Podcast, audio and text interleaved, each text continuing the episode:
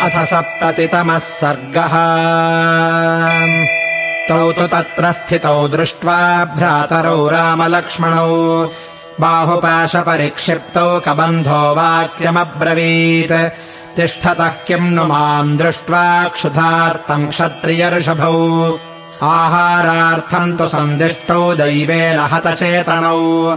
तच्छ्रुत्वा लक्ष्मणो वाक्यम् प्राप्तकालम् हितम् तदा उवाचार्तिसमापन्नो विक्रमे कृतनिश्चयः। त्वाम् च माम् च पुरातूर्णमादत्ते राक्षसाधमः। तस्मादसिभ्यामस्याशु बाहू छिन्दावहे गुरु। भीषणोऽयम् महाकायो राक्षसो भुजविक्रमः। लोकम् ह्यतिजितम् कृत्वा ह्यावाम् हन्तुमिहेच्छति। निश्चेष्टानाम् वधो राजन् कुत्सितो जगतीपतेः क्रतुमध्योपनीतानाम् पशूनामिव राघव एतत् सञ्जल्पितम् श्रुत्वा तयोः क्रुद्धस्तु राक्षसः। विदार्यास्यम् ततो रौद्रम् तौ भक्षयितुमारभत।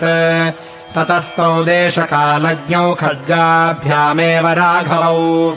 अच्छिन्दन्ताम् सुसम्भृष्टौ बाहू तस्याम् सदेशतः दक्षिणो दक्षिणम् बाहुमसक्तमसिना ततः चिच्छेदरामो वेगेन सव्यम् वीरस्तु लक्ष्मणः। सपपातमहाबाहुश्छिन्न बाहुर्महास्वनः खञ्चगाम् च दिशश्चैव नादयञ्जलदो यथा। स निकृत्तौ भुजौ दृष्ट्वा शोणितौघपरिप्लुतः दीनः पप्रच्छतौ वीरौ कौयुवामिति दानवः।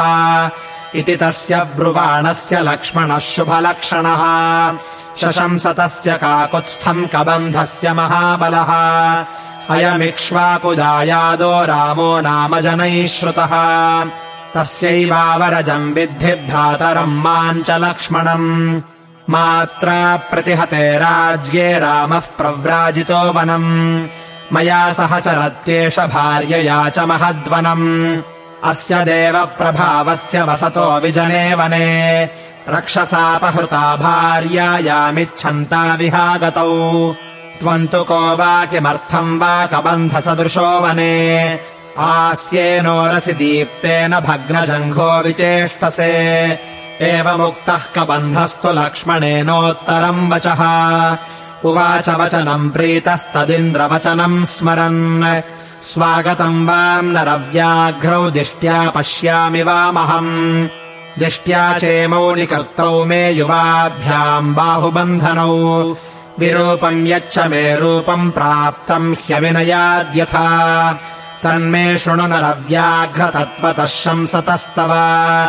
इत्यार्षे श्रीमद् रामायणे वाल्मीकीये आदिकाव्ये अरण्यकाण्डे सप्ततितमः सर्गः